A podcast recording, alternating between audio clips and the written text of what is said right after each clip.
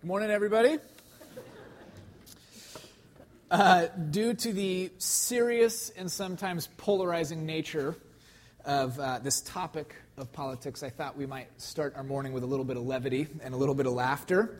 Um, that video really holds no bearing on the rest of the stuff I'll talk about this morning, just for your enjoyment. Um, well, hey, we're, uh, we are going to launch into this topic on politics this morning. So, for those of you who have not been with us through the fall, we've entered into this series called Elephants, and we're talking about the things which the church is not talking about, or has historically not done a good job of talking about it in what we would view as kingdom ways. So, uh, that frames this morning. And the topic is politics, and this, uh, this topic is a contentious topic. We are polarized in our nation, and we are polarized in our church on this. Inevitably, there are going to be Republicans sitting next to Democrats right here this morning, and there will probably be independents or undecideds sitting right in between them.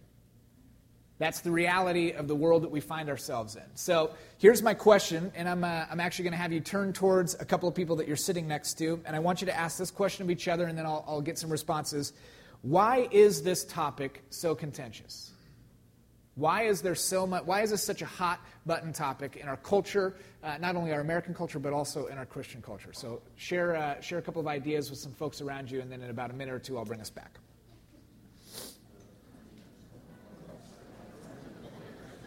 All right, what are some ideas? Why is this such a contentious topic?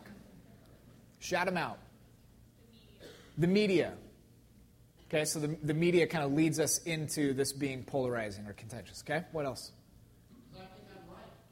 Because you think you're right. Herb Landis in the back, everybody. My father in law.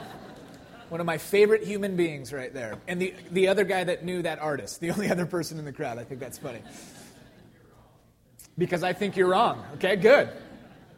Good. Yeah. Good. So, uh, some fear associated with that. What else? Okay. So, we think we know how God would vote. Interesting. Okay, so um, th- there's a lot of emotion in it. What else? Any, any other ideas? Okay, disagreement on how things should be done. Trusting man, good. All right, these are, I mean, that, that essentially is a sermon this morning, so go, go get brunch or something. I don't know. Um, no, these are all, you guys are all right on. I think these are all reasons. There are more reasons, certainly. But these are all reasons which make this topic uh, difficult, make this topic uh, polarizing and, and contentious. Um, I grew up in an environment where politics was one of the big three. And uh, we never referred to it as that way, but as I have kind of uh, thought about my upbringing, thought about the way that I was raised, there were three things that we never talked about money, sex, and politics. Those were the three things. Now, there were times where those things would come up, but by, by and large, when other people would come over, when, uh, when there was conversation around the dinner table, we just didn't talk about those things. I think partly because my mom tended to vote one way and my dad tended to vote another way, and so it was just a contentious topic. We didn't involve our family into it because my mom's family voted one way and my dad's family voted one way. And so it was just one of the big three where we didn't really talk about this idea.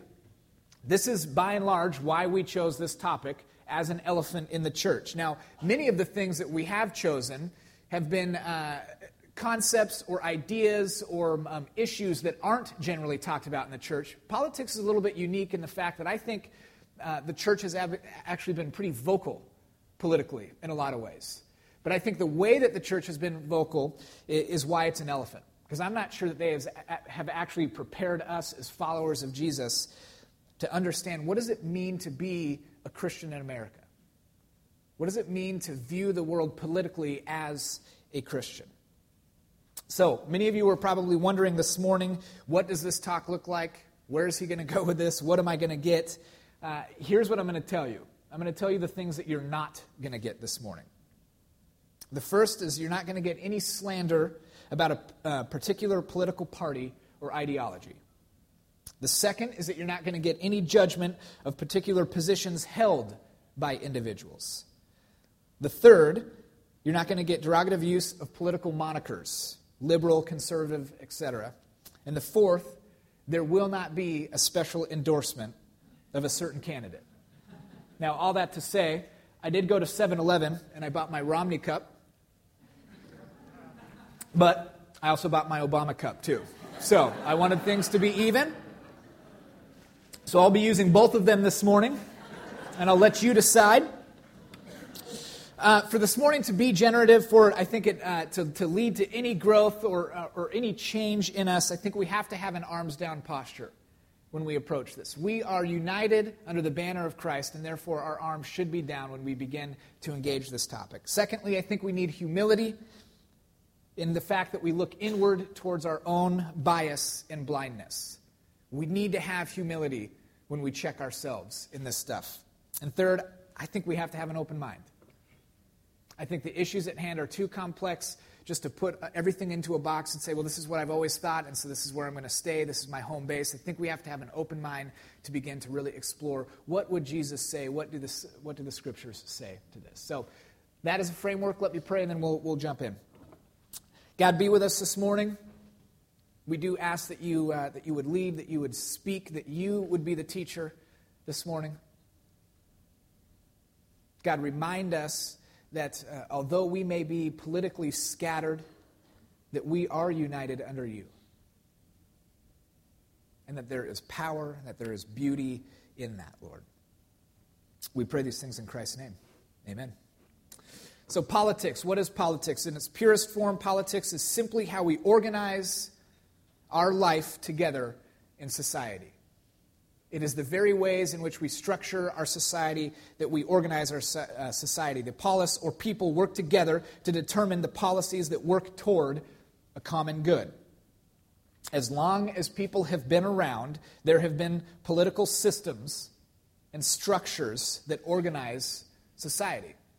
It's kind of just a fabric of our humanity. It's what we do, it's who we are. Now, there are, uh, there are many passages in the Bible that speak to politics. I'm going to give you maybe a five minute crash course as to some of the pertinent ways that I, that I see it playing out in Scripture. From the onset of the Old Testament, the Jewish people lived in a theocracy, meaning that God was the king of Israel. God was the king. That was their political system, theocracy. Their society and culture was organized by the hand and direct interaction of God. And as the story progresses, God begins to choose certain individual to be his mouthpiece, to lead the Jewish people. As God, through Moses, led the Israelites out of Egypt, and as they were wandering in the desert, he began to speak to Moses about the ways in which they should organize and structure their society, speaking about the feasts that they have, speaking about uh, what a tithe is, clean and unclean food, right, uh, right relationships, so on and so forth. I mean, there's, there's pages and pages and chapters and chapters of different ways, uh, political ideas, if you will, that are trying to help to frame and structure how the Jewish people live in their society. Moses was instructed uh, in Exodus 16 to appoint judges, which the Lord chose for the purposes of establishing and upholding justice within their society. So you can go to Exodus 16 and read that if you want to, but there's a significant shift that happens in 1 Samuel 8. It's a political shift in the story of Israel. Samuel, a judge over Israel that God had chose, had appointed his sons into leadership, but his sons were not living in the ways of God. They did not walk in the ways of the Lord. So let me read, uh, that kind of frames it. Let me read this here. This is 1 Samuel 8. Then all the elders of Israel gathered together and came to Samuel at Ramah and said, Behold, you are old, and your sons do not walk in your ways. Now appoint for us a king to judge us like all nations. But the thing displeased Samuel when they said, Give us a king to judge us. And Samuel prayed to the Lord, and the Lord said to Samuel, Obey the voice of the people in all that they say to you. For they have not rejected you, but they have rejected me from being king over them. According to all the deeds that they have done from the day I brought them out of Egypt, even to this day, forsaking me and serving other gods, so they are also doing to you. Now then, obey their voice. Only you shall solemnly warn them and show them the ways of the king who shall reign over them. There's then maybe 10 ish verses that he goes into about the different ways that the king will reign over the Jewish nation. And they're, they're all negative ways, essentially. And I'll pick it uh, later up. He says this But the people refused to obey the voice of Samuel, and they said, No, but there shall be a king over us, that we also may be like all the nations, that our king may judge us and go out before us and fight our battles. And when Samuel had heard the words of the people and repeated them in the ears of the Lord, and the Lord said to Samuel, Obey their voice and make them a king. It's a pretty interesting shift in the Old Testament right there. After that moment, Israel becomes a monarchy. Saul is chosen as king. And the political climate, the political landscape of the Old Testament changes. Israel desired to be like every other nation, and so God acquiesces to their desire. Even though it's a complete rejection to him as king, it's a rejection to theocracy in that time. But God allows for this to happen, ultimately knowing that it's going to live uh, uh, or going to lead to a Davidic kingship in line. So the Israelites come and they say, We want a king. We want to be like every other nation. And God says, Well, this is a rejection of me, but I'll allow you to walk in these ways. And it changes the political landscape. So Israel moves forward in mon- monarchy, and really the remainder of the Old Testament is about the tumultuous relationship between the nation now of Israel and God. Where throughout this story, the sin and corruption of Israel's leaders and the people are continuously being reformed and spoken against by God's prophets that he sends, who speak about a coming Messiah who will establish a new kingdom. Now, there's a lot of other stuff that happens in the Old Testament, but that's a, that's a real short snapshot right there. That brings us to the New Testament. We find the Jewish nation occupied and under an oppressive Roman regime. Jesus comes onto the scene and speaks about a right now, but not fully yet kingdom that he is establishing. His message, his underlying message is this repent, for the kingdom of heaven is at hand. Jesus breaks onto the scene, and this is the message that he begins to preach. The kingdom of heaven, the new kingdom, is at hand. Now, our lives would be uh, much more simple if Jesus' message was only religious. But it was not. This was a political message as well. The Jews were under oppression of, of, an empire, the Roman Empire. And Jesus comes on, breaks onto the scene, and says, There is a new kingdom that is coming. That's a political message. It's religious, but it's also political. And it can be hard to pick up some of the nuances as we read through the New Testament of how that's political. But really, what he is teaching is a subversive message to the Roman Empire by saying there is a new kingdom, by saying there is a new king, him, that's a subversive message to the already established rule and reign of Rome. So we have to understand that when you read the 116 different times that Jesus speaks about his kingdom in the Gospels, this would have been seen as an affront to Roman rule. Every time he spoke about his kingdom, he questioned the Roman Empire and he questioned Caesar's rule and reign. His message was political. The kingdom and kingship of Jesus opposed the empire and the emperor. We have to understand that when we read the scriptures.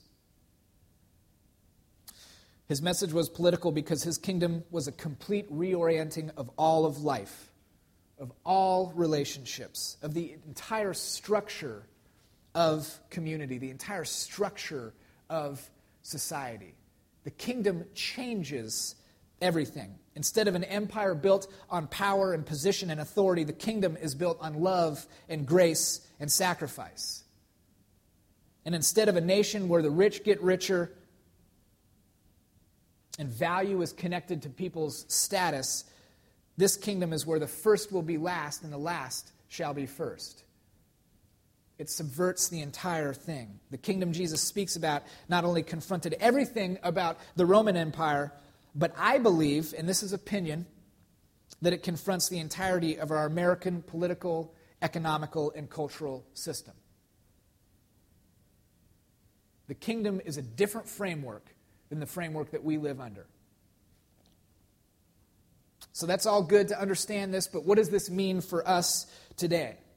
And here's what I think it means I think we have to recognize that as Christians, we are not only Americans. Now, that doesn't really make a lot of sense, I know, but oftentimes I think that our first role is to be American. We live in America, and so that's who we are. We're Americans. But I contend that first and foremost, we are citizens of the kingdom of God. Before we are anything, we are kingdom people. This shapes everything about our lives. In response to Pilate's questions uh, to Jesus, he says this My kingdom is not of this world. If my kingdom were of this world, my servants would have been fighting, that I may not be delivered over to the Jews. But my kingdom is not of this world. Before we are to think of our citizenship to a state or a nation, we have to think of our citizenship to the kingdom of God. That is the center of who we are as a Christian community. This means that our authority looks different than that of the world. It means that the laws and commands that we follow are above and beyond the laws of the state. This means that our focus and attention cannot be co opted by the fear and slander that's propagated in our media. It means that we have a higher calling and a deeper purpose than our lives in American politics. We are above and beyond that. We are first and foremost citizens of the kingdom of God. The second thing that I think we have to recognize is that we are aliens in this land. First Peter says this, but you are a chosen race, a royal priesthood, a holy nation, a people for his own possession, that you may proclaim the excellencies of him who called you out of the darkness into his marvelous light. Once you were not a people, but now you are God's people. Once you had not received mercy, but now you receive mercy. But I urge you, as sojourners and exiles, to abstain from the passions of the flesh, which wage war against your soul. Keep your conduct among the, Gen- among the Gentiles honorable, so that when they speak against you as evildoers, they may see your good deeds and glorify God on the day of visitation. We have to recognize that this place is not our home. We are different from the world. We are aliens in this land, sojourners, exiles. We work for as much good as we can here on earth, but we hope for eternity that awaits us. We are exiles in this land. Therefore, the things that the world desires should not be the things that we desires as God desired the Jews to operate differently than the surrounding nations, to look at, to act, or I'm sorry, to look and to act and organize themselves in unique ways under a theocracy, so God desires us to be the same. First Peter says this as well. Therefore, preparing your minds for action and being sober minded, set your hope fully on the grace that will be brought to you at the revelation of Jesus Christ. As obedient children, do not be conformed to the passions of your former ignorance. But as he who called you is holy, you also be holy in your conduct, since it was written, You shall be holy, for I am holy. Because we are aliens, because we are exiles in this world, we live in line with the laws of the civil government, but we represent the coming kingdom and strive for its establishment. I think it's only after understanding these two, two roles that we can really be prepared to be political in our context. For if we understand that our citizenship is in the kingdom and that we are aliens or exiles in this world, I think it changes then how we are political in our context. It changes how we view politics. Jesus was essentially asked a political question in his time in, uh, in Luke 20, and I'll read it. It says this So they watched him and sent spies who pretended to be sincere, they might catch him in something he said, so as to deliver him up to the authority and jurisdiction of the governor. So they asked him, Teacher, we know that you speak and teach rightly and show no partiality, but truly teach the way of God. Is it lawful for us to give tribute to Caesar or not? But he perceived their craftiness and said to them, Show me a denarius. Whose likeness and inscription does it have? They said, Caesar's. He said to them, Then render to Caesar the things that are Caesar's, and to God the things that are God's. And they were not able, in the presence of the people, to catch him in what he said, but marveling at his answer, they became silent. Jesus flips the script on these people as he so often does by saying, Give to Caesar what is Caesar's and give to God what is God's, Jesus recognizes the significant difference between civil government and the kingdom of God. Jesus allows and actually encourages Christians to do their civil duty. Give to Caesar what is Caesar's. His picture's on the coin, give it back to him. but reminds us that although Caesar may demand this tax, God demands our whole lives. God demands something so much bigger. Caesar can have his coins, but he cannot take the will and the call of the individual into the kingdom, into being a follower of Jesus Christ. Later in the New Testament, uh, Romans is another book that people often turn to, and I, I uh, kind of I actually forgot to put this up here, so we just have the first sentence or two, um, but I'll read a longer passage. Romans 13 says this: "Let every person be subject to the governing authorities, for there is no authority except from God." and those that exist have been instituted by God. Therefore, whoever resists the authorities resists what God has appointed. And those who resist will incur judgment, for rulers are not a terror to good conduct, but to bad.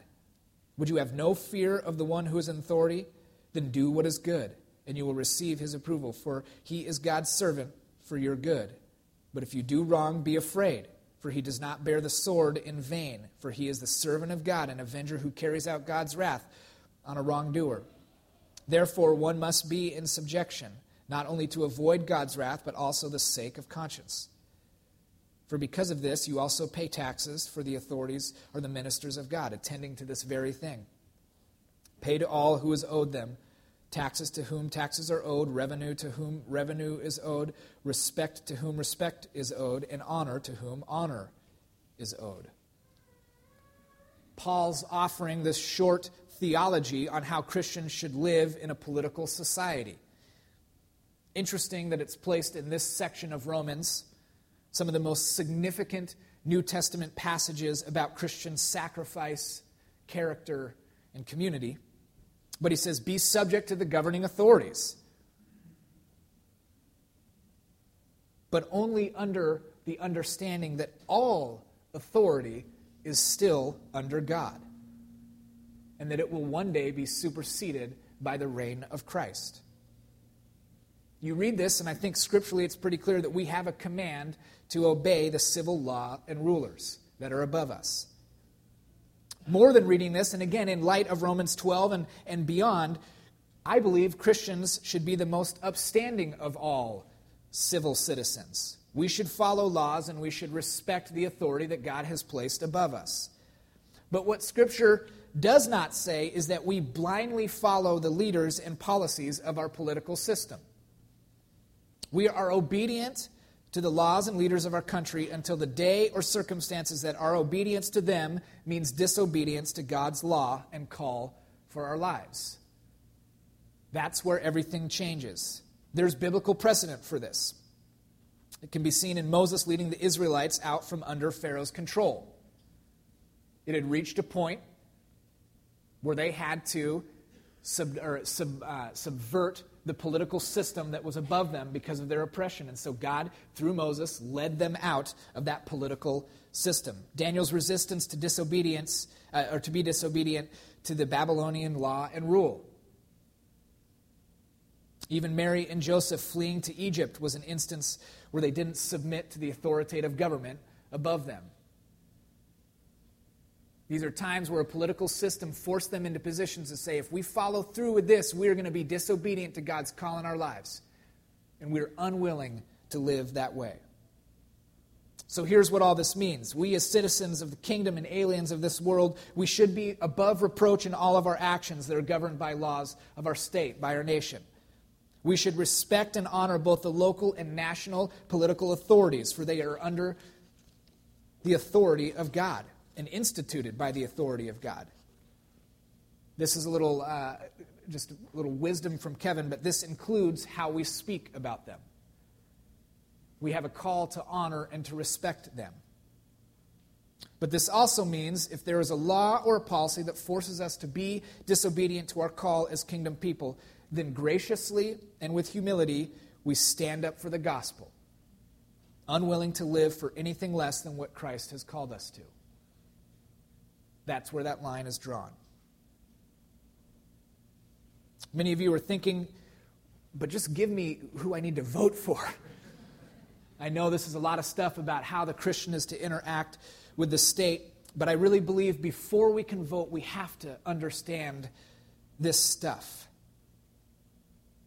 I, th- I think we have to get the idea that we are subject to a kingdom, not just to a country, not just to an empire, but to something much bigger, something beyond America. That is where our citizenship lies. And the elephant of politics is more than just something that we need to talk about every four years. It can't just be on our mind towards the end of October and into November. It shouldn't just influence how we vote. It's the very framework with which we have to understand the ways in which we live in the society. So here's where the rubber meets the road. The kingdom in which we find our citizenship is at odds with every other kingdom in the world. There's no question about that. There is not one political party, there's not one referendum, there's not one bond, one measure that has ever been perfectly that has ever perfectly captured or embodied the gospel message. We have to understand that. Our political system is a failed political system. Every political system, every economic system is a failed economic system because it was designed by man. Here's a radical statement that I think we need to understand. You can be Christian and vote Republican. You can be Christian and vote Democratic. You can be Christian and vote no for a school bond. You can be Christian and vote yes for Referendum 74. You can be a Christian and choose not to vote. You can see it from both sides. All right? There is not one political party that has ever fully captured the gospel message. They are all failed at some level. There is nothing politically that will ever fully accomplish or derail the work of Christ in this world. And often the politics of our world are so broken, not only dissonant with our gospel, but they fall short of simply just being good in general. Now, the media would have us believe otherwise. Again, back to this point, the amount of fear mongering that's used to polarize our society is frankly a little sickening. They capitalize on perpetuating the fear that if one person or party wins, then America and ultimately the whole world will deteriorate to the point of complete destruction. Their bias for the goodness of their candidate or politics is palpable. But do we know why media does this? Two reasons it sells and we watch it. The reality in all of this is, as Christians, we need to have a better, deeper, and theological understanding of eschatology. Eschatology being the study of last things, and by its very nature, it is a statement of where our hope lies. Our eschatology is that of Christ, therefore, our hope is in Christ. I think we have moved to understand politics as our eschatology in this world. Our focus on the world's problems, war, hunger, global disease, economic downturn, it's a downturn, it's a political focus. We not only attribute their cause to the guy or the party that we didn't vote for, but we think that their answer is a political one. Vote in this guy send more aid, destroy certain countries, pass different laws, etc. And all this mess will be taken care of. When we think this way, we think like the Israelites in 1 Samuel 8. Thinking a nation's demise is dependent upon a certain person or political party is not a Christian belief. Christian belief is that the world's problems are a function of sin and brokenness and humanity. And we are all on the hook for this.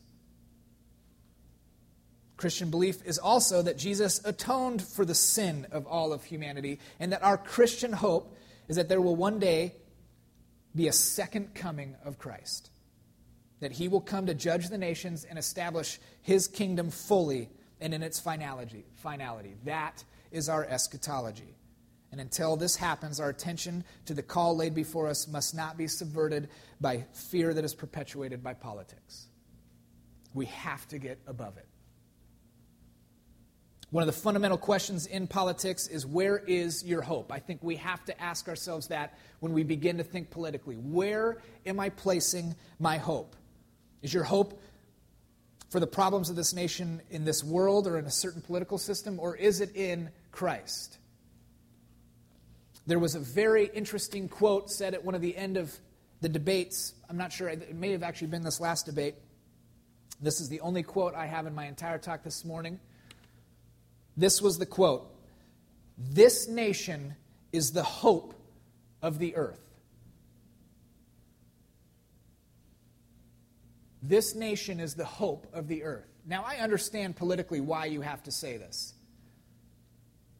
But that statement should give us considerable pause. Should America be the hope of the earth? Now, let me say, this is a great country. I love living here.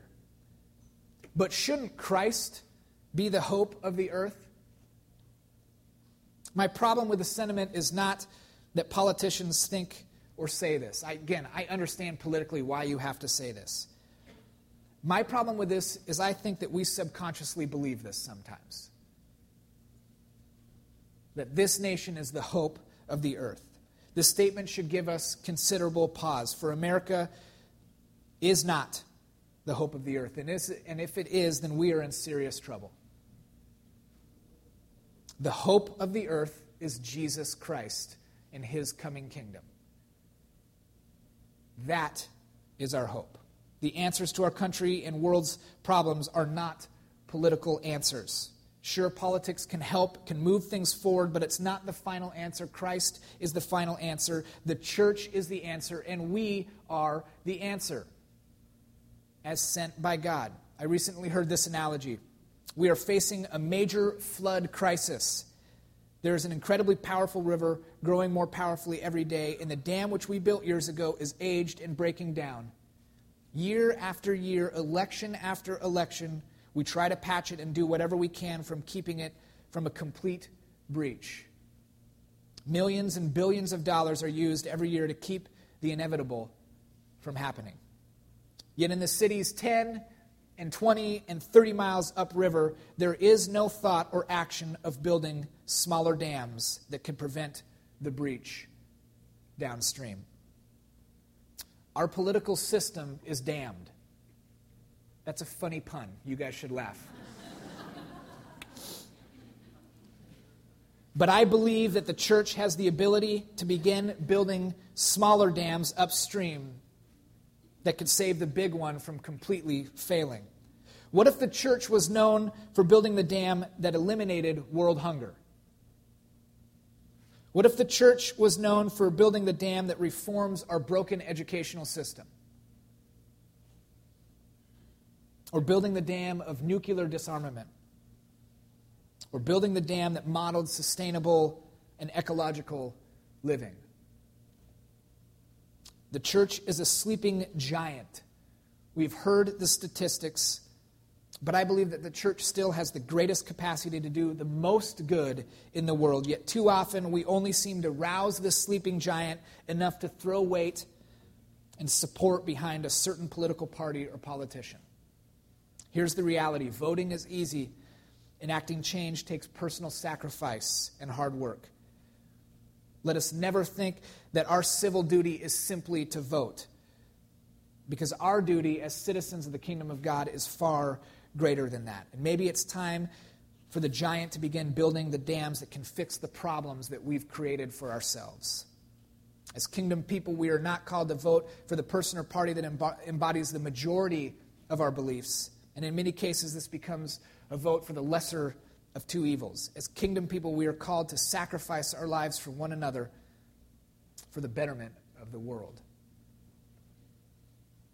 Let me conclude with this. Some of you, probably many of you, will disagree with me. There will be some that came here thinking, I want definite answers this morning.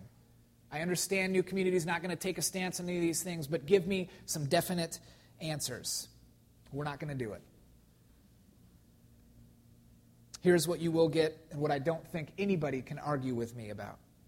More than being politically engaged, voting for the right or certain person, we have to be people that seek first the kingdom of God and his righteousness. And if we do that, I'm confident that we will do our civil duty in ways that glorify him. So, as we begin, as we lead in to early November to voting, let me give you Newcom's voting pamphlet right here. begin by reciting this scripture. I appeal to you, therefore, brothers, by the mercies of God, to present your bodies as living sacrifice, holy and acceptable to God, which is your spiritual worship. Do not be conformed to this world, but be transformed by the renewal of your mind, that by testing you may discern what is the will of God, what is good and acceptable and perfect. Then ask yourself these three questions Am I voting as a citizen of the kingdom or as a citizen of America? What is my framework in that? Second question Am I placing my hope in a political party or a person? Or is my hope firmly placed in Christ alone? And third, am I willing to work for that which I think needs to be changed? I went a little long this morning. The band is going to come back up. We're going to have a time of communion. I understand that if you need to go because it's 10:30, you can uh, quietly make your way out. But if you want to stay, I think this morning by ending with worship, by ending with communion, we once again unite under the banner of Christ, saying that nothing can come between us, not politics, nothing, because we are citizens of the kingdom of God. So let's invite the band up and then I'll pray.